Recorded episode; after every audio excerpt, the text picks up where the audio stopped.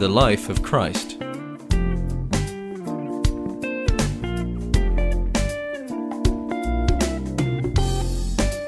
by Rod Anderson.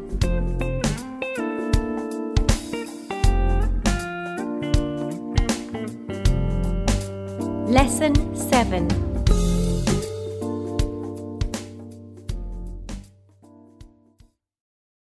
Father, once again, we thank you for your word. We ask it again that you guide us into more truth as we walk through these principles, Father, that you have for us in Jesus' name. Amen. So, Life of Christ, hour number seven. We're just finishing up about the prodigal. If you're on 20, page 25, we just finished where again the father has received the prodigal back, and uh, I'll just read that again where he said, But the father said to his servants, Bring forth the best robe, put it on him, put a ring on his hand, shoes on his feet, and bring hither the fatted calf and kill it. Let us eat and be merry. For this my son was dead. He is alive again. He was lost and is found. And they began to make merry. In other words, so as far as father's concerned, he's absolutely blessed this man is his son has repented.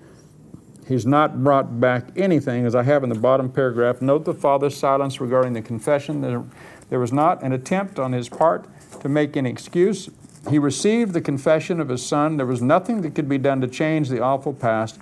He had nothing to say about it, for the confession was true, but he did not open the wound afresh. He was mercifully silent about the sins of the young man. Thank God the Father does not charge a repentant man with his past sins. Praise God. As it says, though your sins are as scarlet, they're washed white as snow. So the celebration, the fatted calf is killed and prepared, the soiled clothes are destroyed, and new garments are put on. The whole house is summoned to participate in the rejoicing and to celebrate the return. For this my son was dead and is alive, he was lost and is found. And I put down there, who do the servants represent? And I said, the key is found in the first two parables, of course, where Jesus said, Likewise, I say unto you again, there is repentance, excuse me, there's joy in the presence of the angels of God over one sinner that repenteth. Now we come to the point about the other brother, the elder son. Luke 15, verse 25 to 28. It says, Now his elder son was in the field, and as he came and drew nigh to the house, he heard music and dancing. And he called one of the servants and said, What's, What do these things mean? And he said unto them, Thy brother is come, and thy father has killed the fatted calf, because he hath received him safe and sound. And of course, the difference is here it says, The older brother says, And he was angry. He was angry and would not go in, therefore came his father out and entreated him. Now, the elder brother represents religion. he very simply represents the religious children of God. It's just that simple. One son was loose, the other one was religious. He hears the celebration, point B, he becomes angry at the reason for the celebration the return of his brother. His brother had been the black sheep of the family and had disgraced him. This was not, now hear, what, hear what's being said here, as I could put down here. This is not the time for festivities. This is the time for discipline. This is the time to put the guy on the rack and let everybody see just how horrible he is and what needs to happen to him because of the sin that he's been involved in. Uh, again, it's just incredible. It says this was not the time for festivities, but for discipline. What his brother needed was a strong lecture, he felt, and discipline that he would not forget.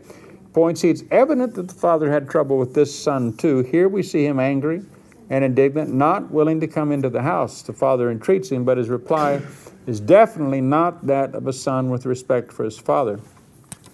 So, verse 29 through 30 says, And he answering said to his father, when his father came out to say, Hey, come on in, he said, Lo, these many years did I serve you, neither transgressed I at any time thy commandment, and yet thou never gavest me a kid that I might make merry with my friends. But as soon as this thy son was come, which hath devoured thy living with harlots, thou hast killed him, killed for him the fatted calf.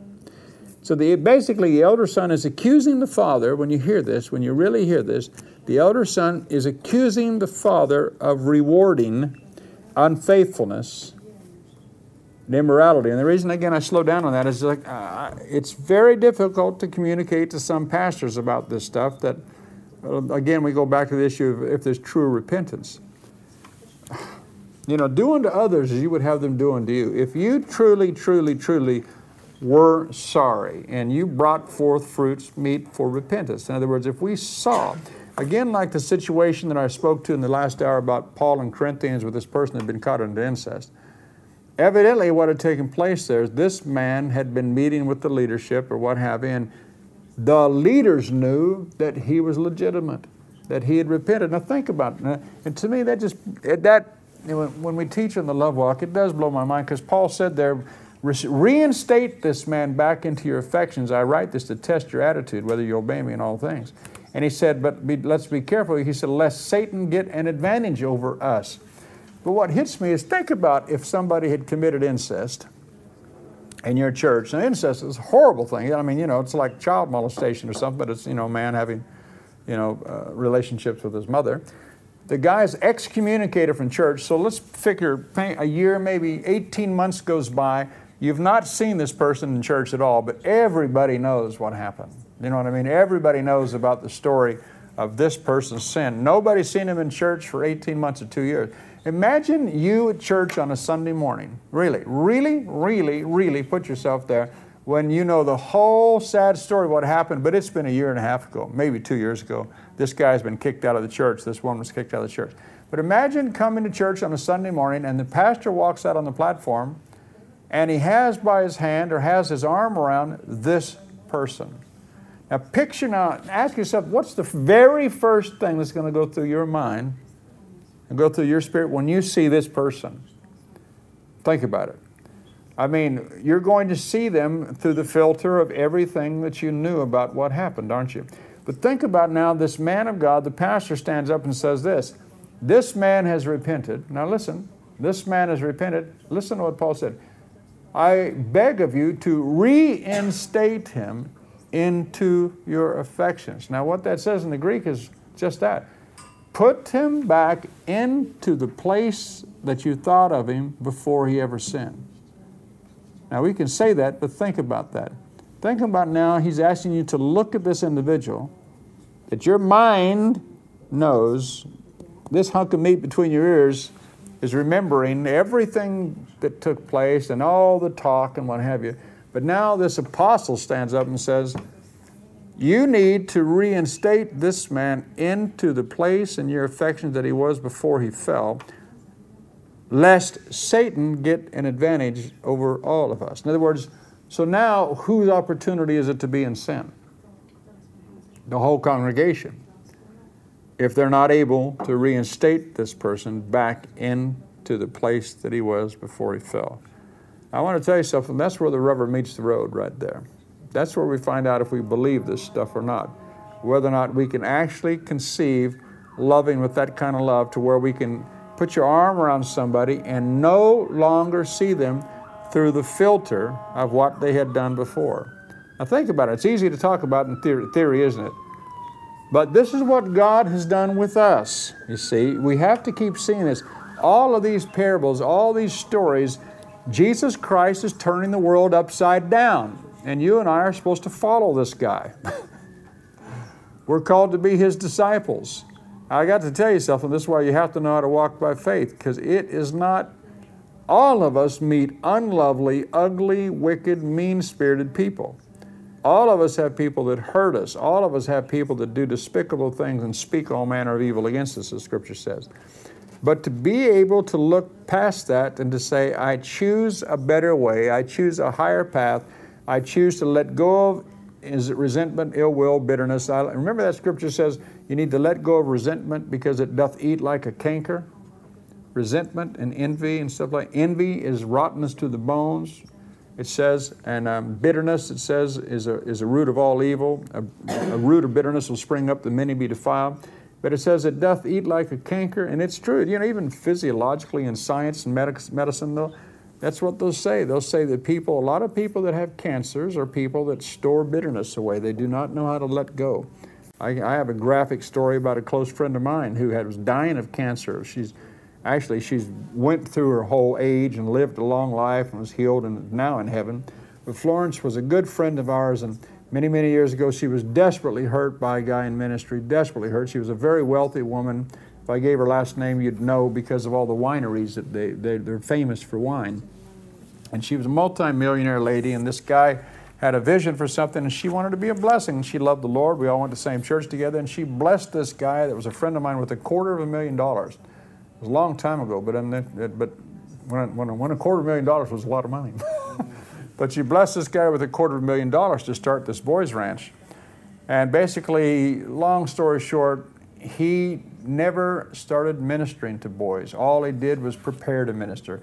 He bought this some equipment. He, he put a down payment on a, on a house and he did all this. But the thing is, he never just started ministering to boys. Long story short, within a matter of nine months, quarter million dollars was gone. Not one boy had been ministered to. And this really embittered her. And I mean, she was fed up, boy. And I, had come over here. I'd been over here for a couple of years by that time, and I'd heard that when I, I heard when I went back that this lady had cancer. She had this horrible cancer. And I went to see her because she's an old friend. And I went into the hospital to see her. All her hair was gone because of all the chemotherapy and what have you. And I said, Florence, I said, what's wrong? I said, you know, you, you're, you're a woman that loves the Lord. You believe in healing. And she just, I said, you've changed. Your face just looks so embittered and so dark. And, and she just honest. She said, I just, I just, she said, I just am still, I'm just angry still. I just was so used. And she went through this whole list of things, which were legitimate, you know. But I said, You've got to let this thing go. You've got to let it go. This guy's name was Danny. I said, You've got to let it go. I said, Danny didn't know what he was doing. You just have to forgive him. I said, Because you're just, this thing is killing you. I said, I know in my spirit that a lot of what you're going through is because you are just, I mean, she was harboring this thing. It was the only conversation she had. You know what I mean? That was her whole life was around how she'd been abused by this guy who'd taken his quarter million dollars, never done anything. She, I mean, she almost died twice, and people had prayed for her. People had prayed for all kinds of people. There were strong anointings had prayed for her. She was in and out of stuff for like 18 months to two years. And I went to see her once finally, and I just said, I was coming back to England, and I said, Florence, I said, you know, we love you. And I said, you've got to let this thing go. And something happened, something cracked in her. And I, I prayed for her. I, I ministered to her. I didn't pray for healing because everybody else had prayed for healing, but I really spoke to this and I started speaking just those verses. I, God led me to that bit about Corinthians, and I talked to her just about that and about Paul and about reinstating somebody and about you just have to let things go. The Bible says, drop it, let it go, let go the indictment. Well, I, then I had to go back to England, but anyhow, I ministered to her. But then some other, and I told some other people that were friends in churches, and they were started sharing with her. But the long story was, it was the long and short of it was, I got a phone call over here years ago uh, from her, and basically launched. She just she made it was just as simple. She made the decision to forgive this guy, and when she really broke down, she said to me when I she said something happened to me in that hospital room, and she said I broke down and I finally just gave up, and I just said it's not worth it. Who really cares? I mean, I have been stupid. What can I? What am I? how I'm not affecting anybody but me. Now, it sounds obvious when you're not in it. But she finally just twigged. She saw it. She said, I'm not affecting anybody but me. And she said, I lifted my hands to heaven. And she said, I just started to cry. And I said, I forgive him. I forgive him. I forgive him. And she said, Rod, I really did forgive you. I mean, she said, I really did. It just flowed out of my spirit. And I could feel the weight come off of me. And two weeks later, she walked out of the hospital with no cancer. And she lived long, lived her whole life. I mean, you know, lived healthy, long, old life until she went on home naturally. It's amazing. Bitterness doth eat, uh, resentment doth eat like a cancer. It can cause things. I mean, the attitudes that we hold on to and can fester and cause physiological problems in our bodies. And this is why Jesus set such a store on this stuff. We've got to be able to release this stuff. And this bitterness here, like this elder son, I mean, that's so anti-Christ. It's so against all the principles of Christ whatsoever. But here, but God loves this religious man, and He loves this. He loves this son as much as any of the rest of them. And he goes on to say, let me just read. I said it's evident that. Uh, point C, it's evident that the father had trouble with his son too. Here we see him angry and indignant. He's not even willing to come into the house, and the father entreats him, but his reply is definitely not that of a son. The elder son accuses the father of rewarding unfaithfulness and immorality. He would not even call the prodigal his brother, but he said, Remember rather thy son, that this son of yours. The contrast between the prodigal and the elder son the prodigal confessed he'd sinned against heaven, while the other said he never had transgressed. The description of the elder brother is clear. He claimed again that he'd never transgressed. He evidenced no pleasure in his father's service. I mean, he'd been with the father the whole time. Again, this is the story of religion where you go to church, you go to church, you go to church, you go to church, you go to church, you go to church, and you go to church, but you just go to church, but there's no life, there's no fragrance of heaven, there's no oil left. I mean, like we often say, you know, you know what Ichabod means, remember in the Bible? When Ichabod was written over the house, it meant, the word means the Spirit of the Lord had departed, had lifted. And it was a really horrible indictment about a church. Well, we could call, we'd call it a church today. The Spirit had gone because the people had so grieved the Spirit. I've heard these old timers say that sometimes we go into churches today, and it's true here, and it's true in America too, but you go into some of these old churches here, and at one time they were full of the oil of the Spirit of God. You know what I mean? And, and God's present truth was there. But as one fellow said it, Wigglesworth said this. He said, I go into churches today, and he said, some of the churches, he said, there's nothing left but fumes. there's only the fumes of the oil that was there once upon a time. Because the fragrance to life is gone. And he said, Ichabod has been written upon the tops of these things. I'm just saying, boy, you know, there's just all the difference in the world between that which passes for church. I say it a lot, and I hope it doesn't sound like I'm being condemnatory. I'm not. It's just that we have to be realistic. But again, God said, not all Israel is Israel. Not all Israel is Israel. In other words, like I said, not every church is church. But the only way we can define church is through Christ, and we have to see, like right here, and see what isn't Christ-like. But so the contrast, he evidenced no pleasure in his father's service. He felt that the father actually did an injustice by pardoning his brother who had lost all that he had in sin.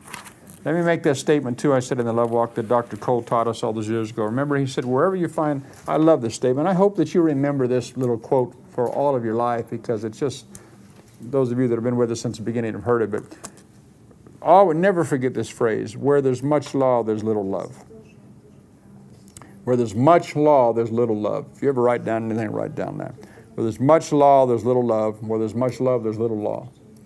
And again, when you minister a lot in different places, it's the first, you'll begin to, you can smell it when you can walk into a place. You can actually feel it in the atmosphere where there's much law. You know what I mean? You just, oh, you, you, know, oh, better not do that. Oh, you know, don't do that. Oh, I, I crossed a boundary. there was an unseen boundary there. I stepped on somebody's rule. And I mean, you can just feel it. And where there's much law, there's little love. But where there's much love, there's little law. And that's a beautiful thing to know. There's not even, there's not even the necessity of a lot of law because where there's a lot of love, there's a lot less transgression of any law in the natural. The elder, the next, next page 27, the elder son, therefore, would not go into the house where what I call the Jesus style of ministry was because we're talking about the Jesus style of ministry. And I know you get bored with me saying this over and over again, but Jesus Christ, I know that I know that I know that nobody ever felt rejection in that man's presence. Hallelujah. I mean, there was nothing but acceptance radiating out of him. I mean, just constant acceptance. He didn't accept the sin, but he accepted sinners. Remember, that's the whole prince, the whole thing here that they're upset with. This man is eating with preeminently wicked sinners. This is not right. This is not the way religion is. You do not mess with sinners. Jesus sat down with them and ate with them. And to them, you know, when you sit down and eat with somebody, that's a covenant act. They said, that's crazy. That's insane. You know, even it, when I was in Israel, I remember staying, we, had, we have a friend that lives there who is a, an Austrian lady who actually leads, um, because of her Austrian heritage and um, she feels a sense of responsibility because of some of the things that happened in World War II, and she leads um, Krakow, places like that. She leads teams of people back into the death camps, uh, where the concentration camps were, and she leads them back there to repent and things like that. But she has this beautiful home in one of the hills there in Jerusalem, and uh, we stay there with her when we go. And but you have to park up by her house on this hill and walk down this little street, and all the Orthodox Jews that live around her I, I, I, remember seeing like the little children, you know, and I'm, I'm, a fr- I'm just a friendly guy. And I remember feeling so bad because I just, hi, honey, this little girl, little Jewish little girl, little boy, they were just playing. And I just sat, kind of sat down and they, a marble or something they had to come on the ground. And I just sit there and flicked it back to them. And just was smiling at them, you know, and just did, I mean, Julie was right there too, so it wasn't like I was some dirty old man. and this father come running out of the house, man, and grabbed his kids up and gave me a look like death warmed over. And and, uh, you know, because I wasn't a Jew, I wasn't Orthodox. And I, and I remember and I, I just closed my eyes real tight and I thought to myself, you know, it's just, I mean, the whole spirit of what that says, and, and to think that we have it in our churches today, but just what it means to to judge people when you don't even know people or judge situations. I think, my God, what kind of a bondage is it to carry that with you? And yet they then, when they gather together, have these incredible parties, and everything's fine. When we're, you know, when you're with your own thing, you have your own little dances and your own little this and your own little that, and we're just such great people, but we don't want to have anything to do with those people. And it's just exactly the. I mean, they're still stuck in a 2,000 year old something, you know. But we st- we have that in Christian churches, don't we? I mean, we have that. You know, it's like in the old in the South, still in the States, I mean, like again, the idea of, of a woman with earrings or, or uh, you know, a woman like in churches. I mean, we have friends. Julie has a friend right now says she cannot go to church without having something in her hair because, again, you know, this thing about a woman with having her head covered. I mean, the legalism, the legalism that's just to think that God will judge you, to think that you will be less loved of God because of that is so I don't know, insane to me. It's unbelievable. But this is what we have to stay free from. Where there's much law, my friends, there's always going to be little love. But where there's a lot of love, there's going to be much law. Much where there's a lot of love, there's going to be little law. And I always remember, I, always, I quote this all the time to Rick Joyner when Rick and I first got to know each other from uh, the turning, one have you, that we did. But I always love the fact that I, I never will forget, like Morning Star, you know, they're the most incredible musicians, like I said, in the world. And I always remember, you know, Susie, Susie, if anybody remembers Susie Wills, I mean, Susie's, and, you know, she's just a, the most uninhibited person in worship there is on the planet. She's probably the, one of the truest worshipers of God on the earth today. She just is, you know. But she's just so free and so loose before God, but she is so holy before God. But people that are religious, they watch her dance and they watch what she does, and it just flips them out, you know. But nevertheless, I always remember they got done worshiping what have you, and, and Rick, remember, he comes up to get ready preaching, and he's their spiritual father. And he just turned around and looked, looked at him and smiled. And thanks, Susie. Thanks, Leonard. And thanks all the group. And he turned around and he just kind of looked down, getting his notes ready. He looked up and he said, he said, I know that not everything they do is in the spirit, but he said, that's okay. I give them their freedom. And that really spoke volumes because I, what I mean is he was their father. See, he was fathering them. In other words, you don't jump on somebody every single time. You, you love people into change. You know what I mean? There's a time to correct, there's a time to show them how to do something a little bit better and what have you. But if you're always Mr. Corrector, well, put it this way do you enjoy being around somebody that's always Mr. Corrector? Or, you know what I mean? Always. I mean, nobody feels comfortable in that.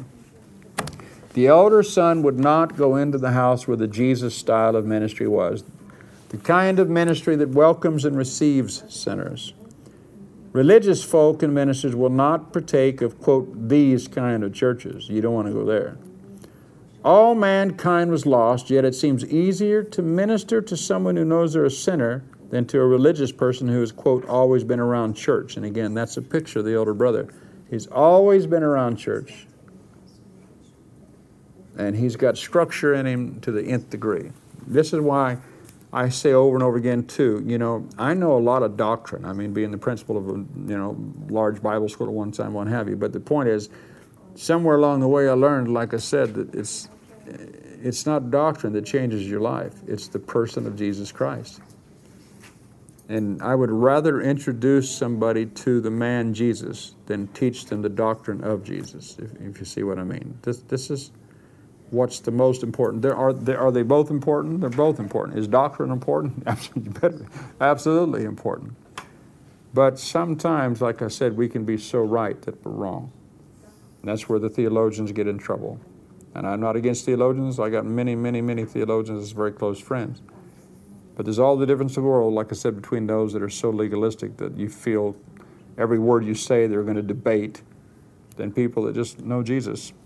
You can, you can, oh, the difference is day and night. Outwardly, well, then I've got down here Romans 5.15. That's the verse we use so much when teach on grace. Remember, it says that the grace of God is out of all proportion to the fall of man.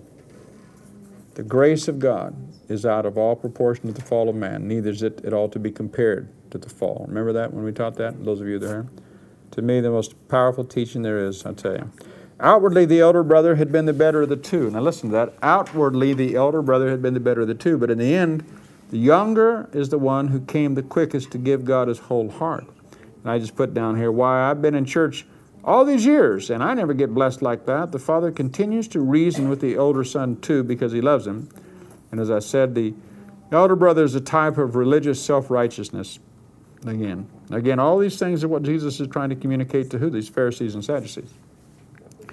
And Paul says, he warns Timothy about this in the pastoral epistle, 2 Timothy 3 5, where Paul said, Beware of those, beware of those who have a form of godliness, but they deny the power thereof. A lot of people have the form of godliness, but they deny the power thereof. When you come to God in a broken and a contrite spirit, He will always readily receive you. Amen. Now, what I'm going to do is I'm going to read through uh, lesson 9, but I want to get to lesson 10. That's what I want to get to. But I want to read through this because lesson, lesson 9 has within it, again, the parable of the sower. And, when, those of you that come on Saturdays, we we've just taught that there. But So if you'll permit me, though, just because, again, what I need to do for this tape for others, that, let me just read through this and go ahead and turn to Matthew 13, Matthew's version of the parable of the sower, if you would. Matthew chapter 13.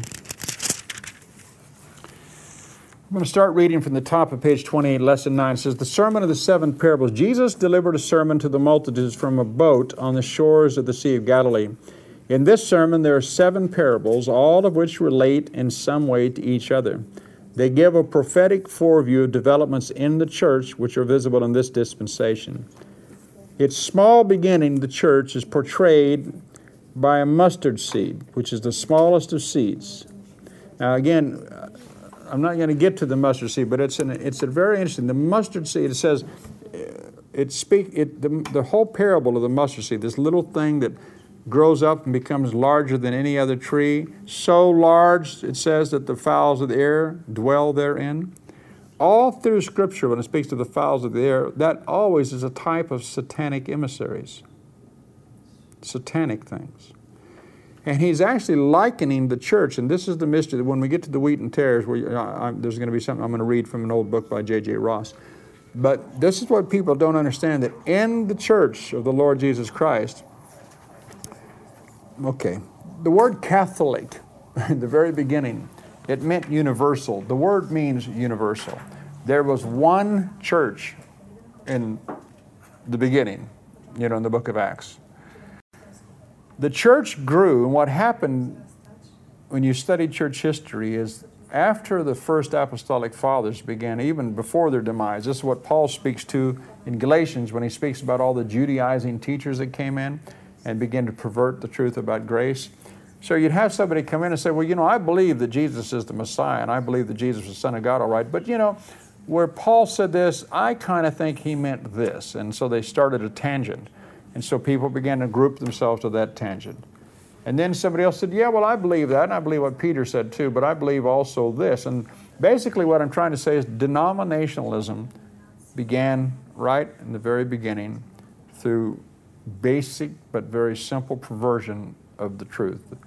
I think I shared with you the other day, didn't I? Like 2 Corinthians 3, where Paul said, I'm afraid for you. Remember that just like Eve was beguiled by the subtlety of Satan, that your minds should be corrupted away from the simplicity that's in Christ. The word simplicity means the purity of Christ, the innocency, the, the basic foundational innocency and truth and purity what the message was. But people, where people come in and people ideas, when people do not, like they say, cling violently to the first truth, they began to bring in their own little bitty doctrines. Well, all denominationalism sprang from that. And Jesus typifies that with this mustard seed, uh, this mustard seed parable. And he talks about, he said, this seed, it grows quicker than any seed. And he said it springs up and becomes very big, even to the point that the fowls of the air begin to nest in it. And he speaks about all the isms and all the things that began to be birthed inside the church that were not of the church. Uh, I, am just, just, we're going to get to that a little later, so just be patient. But uh, let me just keep reading here. It's in these seven parables, Sermon of the Seven Parables, all of them relate in some way to each other. They give a prophetic foreview of developments in the church which are visible in this dispensation. It's small, the church's small beginning is portrayed by the mustard seed, the churches. which is the smallest of seeds, but eventually, even as a small mustard seed grows into a tree, the kingdom of heaven would experience a similar unhealthy growth. In time, even it in time, even as the birds of the air find lodging in the trees, so the messengers of Satan would find shelter in the kingdom of heaven. We will look at the parables of the sower and of the wheat and the tares. As stated before, all the kingdom operates upon the seed principle. Now Genesis 8 22, like I said, we just need to read through this. While the earth remaineth, this is again a principle set forth right in the beginning of Genesis. This is again an example of the law, what's called the law of first mention, where a principle is set forth that runs throughout all Scripture. In seed time and harvest, the principle of seed is something that's set in motion from the beginning. While the earth remains, seed time and harvest, cold and heat, summer and winter, day and night shall not cease. So the parable of the sower, this is Matthew's version, chapter 13, verses 1 through 9. This parable explains what will be the reception of the gospel by the various classes of people who hear it. The sermon assumes that they have already had opportunity to know something of Christ's kingdom and have had time to show their reaction to it. It concerns the fate of the gospel to the people to whom it is preached. We would all like to think that the gospel, when truly preached, would bring salvation to everyone who hears it. The Word of God brought worlds into existence. It brought light out of darkness. It brought life out of death. Yet, according to the parable, only about one fourth of those who heard it were saved by it. Why? This is the mystery that the parable explains. Christ is the sower, going forth to sow the seed, which is the Word of God. The field is the world, not geographically, but the whole social order of the world. The field has four kinds of soil, each pointing to a different class of hearers. And let me just start reading so we can just read it. Matthew 13, verse 1. That same day, Jesus went out of the house and was sitting beside the sea. But such great crowds gathered about him that he got into a boat and remained sitting there while all the throng stood on the shore. I think this is God calling me to a yacht ministry. Don't you think so? to be scriptural, I should just get in a boat and start. My wife agrees with that totally. And he told them many things in parables, stories by way of illustration and comparison, saying, A sower went out to sow, and as he sowed, some seeds fell by the roadside, and the birds came and ate them up. Other seeds fell on rocky ground where they had not much soil, and at once they sprang up because they had no depth of soil. But when the sun rose, they were scorched, and because they had no root, they dried up and withered away. Other seeds fell among thorns, and the thorns grew up and choked them out. Other seeds fell on good soil and yielded grain, some a hundred times as much as was sown, and some sixty times as much, and some thirty. He who has ears to hear, let him be listening, and let him consider and perceive and comprehend by hearing. Then the disciples came to him and said, Why do you speak to them in parables? And he replied to them, To you it has been given to know the secrets and the mysteries of the kingdom of heaven. Now, see, all of this is about how the kingdom operates. Kingdom, dominion of the king. Seek ye first the kingdom. And then all these things that the Gentiles ask for shall be added unto you, and more also. And again, it means find out how the kingdom operates, and you'll begin to be able to function intelligently, and the things that God has made available to you will begin to come into your life. He said, And he replied to him, To you it has been given to know the secrets and the mysteries of the kingdom of heaven, but to them it has not been given. Verse 12 For whoever has spiritual knowledge, to him will more be given, and he will be furnished richly, so that he will have abundance. But from him who has not, even what he has will be taken from him. This is the reason that I speak to them in parables, because having the power of seeing, they don't see, having the power of hearing, they do not hear, nor do they grasp or understand. In them indeed is the process of fulfillment of the prophecy of Isaiah, which says, You shall indeed hear and hear, but never grasp and understand. You shall indeed look and look, but never see. For this nation's heart has grown gross and fat and dull, and their ears are heavy and difficult of hearing. Their eyes they have tightly closed, lest they would see and perceive with their eyes, and hear and comprehend the sense with their ears, and grasp and understand with their heart, and turn, and I could heal them. But blessed and happy and to be envied are your eyes because they do see, and your ears because they do hear. Truly, I tell you, many prophets and righteous men, men who were upright and right standing with God, yearned to see what you see and did not see, and to hear what you hear and they did not hear. Listen then to the meaning of the parable of the sower. When anyone is hearing the word of the kingdom and does not grasp or comprehend it, the evil one comes and snatches away what was sown in his heart. This is what was sown along the roadside. As for what was sown on thin, rocky soil, this is he who hears the word, and once they welcome it, they accept it with joy, yet they have no real root in themselves, but is temporarily inconstant. They last but a little while, and when affliction or trouble or persecution comes on account of the word, at once he is caused to stumble. He is repelled, and he begins to distrust and desert him who he ought to trust and obey, and he falls away. Verse 22 As for what was sown among thorns, this is he who hears the word, but the cares of the world, and the pleasure, and the delight, and the glamour, and the deceitfulness of riches, they choke and they suffocate the word, and yields no fruit. And for what was sown on good soil, this is he who hears the word, they grasp, they comprehend it, and he indeed will bear fruit and yield in one case a hundred times as much as was sown, in another sixty times as much, and in another thirty times as much. And he goes on. But let's just, like I said, read through the outline here. The soil by the wayside. And again, he said, Hear ye therefore the parable of the sower. When anyone heareth the word of the kingdom and understands it not, this is why you need to ask God for understanding. I mean, please keep things simple in your prayer life. Father, grant me understanding. I mean, I must say that out loud 20, 30 times a day. I mean, I just stop for a moment, close my eyes, and said, Father, grant me understanding of these things. I need you to speak to me again in a way that I'll understand. The word understand in the Greek means to fully comprehend the nature, the character, and the functioning of something to understand it, to have a firm foundation of it. He said, When any man hears the word of the kingdom and they don't understand it, it says, then comes the wicked one. And he'll catch away that which was sown in their heart.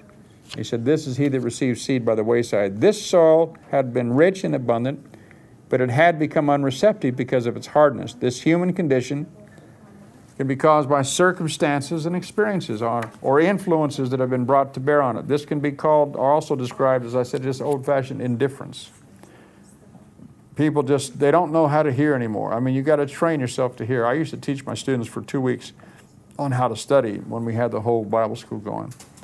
And uh, in Mark 4.24, in this whole parable of the sower, Jesus says it this way in the Amplified. It said, the measure Listen, the measure of thought and study small measure, large measure, spoon, shovel, wheelbarrow. The measure of thought and study that you give to the truth that you hear determines the measure of virtue and knowledge that comes back to you.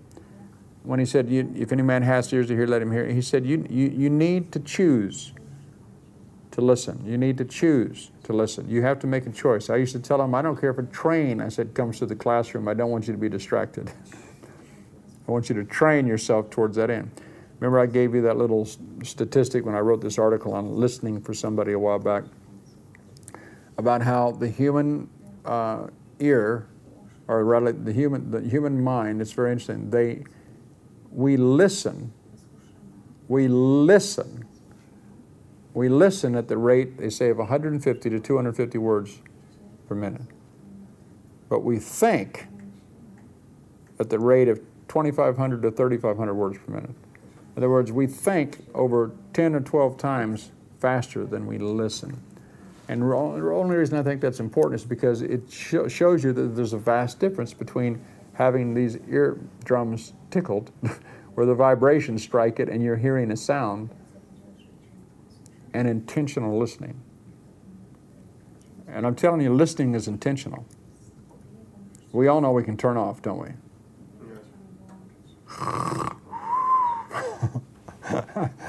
no, of course you can. And, and you know, and even like this, and this was like I said, like I was trying to be very honest when I started this. I know that like these teachings right here aren't necessarily as inspirational as some of the stuff we do with the other things. And when I was in Bible school, I, we had to go through, like when we were in New Testament survey, Old Testament survey, we were going through courses.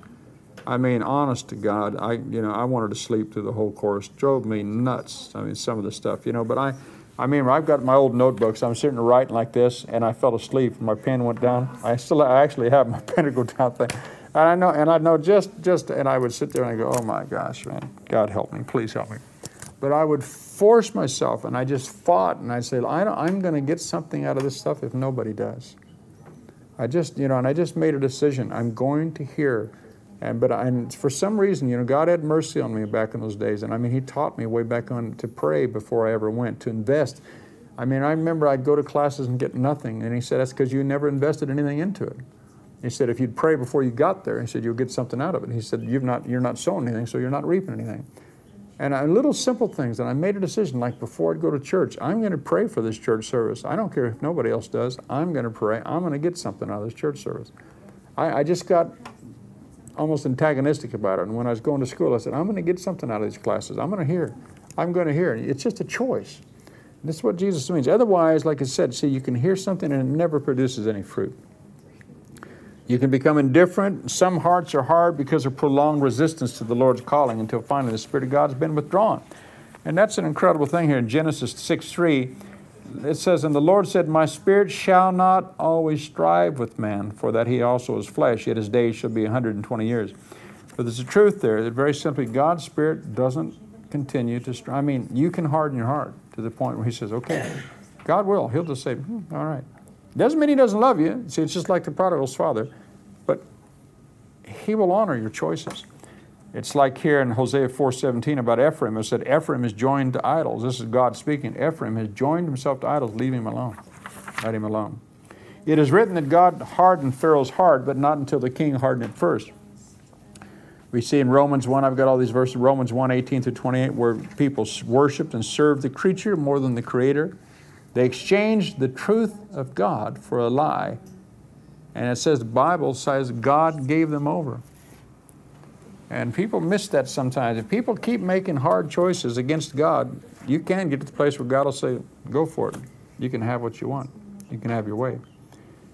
Um, anyhow, several different ones here. Acts 19.9, but some of them became obstinate. They refused to believe, publicly, publicly maligned the way. So Paul left them. Matthew 7 6, don't cast your pearls before swine. Many things like that. I put down here, yet there is hope for this soil if it can only be stirred up. Many hardened hearts and calloused men have had their hard cores penetrated and have in the end brought forth some of the best fruit of the field. Jeremiah 4 3, Hosea 10 12, both speak of, quote, breaking up the fallow ground. Another danger to these kind of hearers is that if they wait too long, the birds of the air, which always represent the emissaries of Satan, will come and steal away the seed that is sown until it's lost. No fruit, therefore. Stony ground, again, I've got to really hurry now. Stony ground, which is a thin layer of soil, is lays upon bedrock. The soil is good, there's just not enough of it. The result is that when the grain falls upon it, it germinates quickly, springs up, gives promise of bearing a substantial harvest. But since the rock hinders its roots from going down deep, it puts forth its energies upward into the stalk. However, because there's little soil and moisture to feed the plant, it's unable to resist the scorching sun, so it withers and it dies. This kind of upward soil represents the superficial and impulsive hearers of the gospel. There's no real depth to their life, they have a surface relationship only. And that's Matthew 13, 20, and 21. This class of hearers receives the word with joy at first. This is normally because of contemplation of the great benefits to be received, without the consideration of the cost, the hazards, and the sacrifice involved. Similar to the rich young ruler who desired eternal life but could not pay the price, these are they who observe that all is fair and beautiful in Christianity. It's a lovely teaching, but they don't realize that following Christ sometimes does indeed mean a hard war against Satan, the world, and sin. Having no roots, they have no stability. By contrast, faith in the unseen causes the true Christian to count the present affliction light in comparison to the future glory that will be achieved.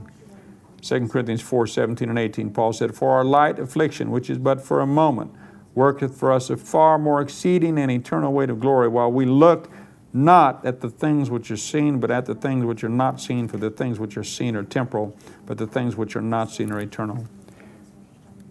The thorn choked soil, Matthew 13, 22, he also that receives seed among the thorns is he that heareth the word and the care of this world and, and the deceitfulness of riches. They choke the word and it becomes unfruitful. Nothing is said here about the soil being hard or too thin. Here the soil is good, but the trouble is that it was sown with another kind of seed, that of thorns. The Bible speaks in several places of not mingling your seed with that of foreign seed. Leviticus 19 19, Ezra 9 2, Daniel 2 43. Wheat and thorns cannot grow together and both prosper. The soil can only give so much nourishment. The stronger will choke out the weaker. And unfortunately, weeds always grow the fastest. Thorns will outdistance the growth of any grain. They crowd in upon the wheat, they shut out the air and the light, they draw away from the good seed the moisture and the nourishment necessary for growth. Thus, the good grain is dwarfed and stunted and unable to bring forth the harvest. And of course, he says that the thing that choked the soil, he says, are the cares of this world. The cares of this world, you know, the absorption, the absorption of daily life with all its concerns, its time schedules to meet, etc. He said, the deceitfulness of riches, the false glamour that attracts so many and begins to give such satisfaction that they have less and less time to give to spiritual things. Worldly amusements, well, we could talk about that all month, couldn't we? These can distract and crowd out spiritual things as well. Many are trying to grow a crop of Christianity and worldliness at the same time. They're trying to grow a double harvest. Of course, this can only result in failure. In the end, these people bring no fruit to perfection. The good ground, the Greek word is kalos, which means beautiful, valuable, or virtuous. But he that receives seed into the good ground is he that heareth the word and understands it. And he brings forth fruit, some, some a hundredfold, some sixty, some thirty. The secret of the good soil is, it says, but they, uh, is, you find it here's in Luke's version of the same parable, Luke 8 15. It says, but they on the good ground are they which in an honest and a good heart having heard the word, keep it and bring forth fruit with patience. Again, the word keep means to hold down fast to seize. Patience means cheerful consistency. So, put very simply, those with good ground are those who make a decision to be doers of the word and not hearers only, who keep their hearts tender before the Lord by hiding themselves continually in Him. Amen. We're just going to stop right there and then we'll take this last hour and go to the parable of the wheat and the tares. Okay, Father, again, we thank you for your word. Just help us walk through this stuff, Father. We pray that you'd help us to imbibe it and let it become part of us in Jesus' name. Amen.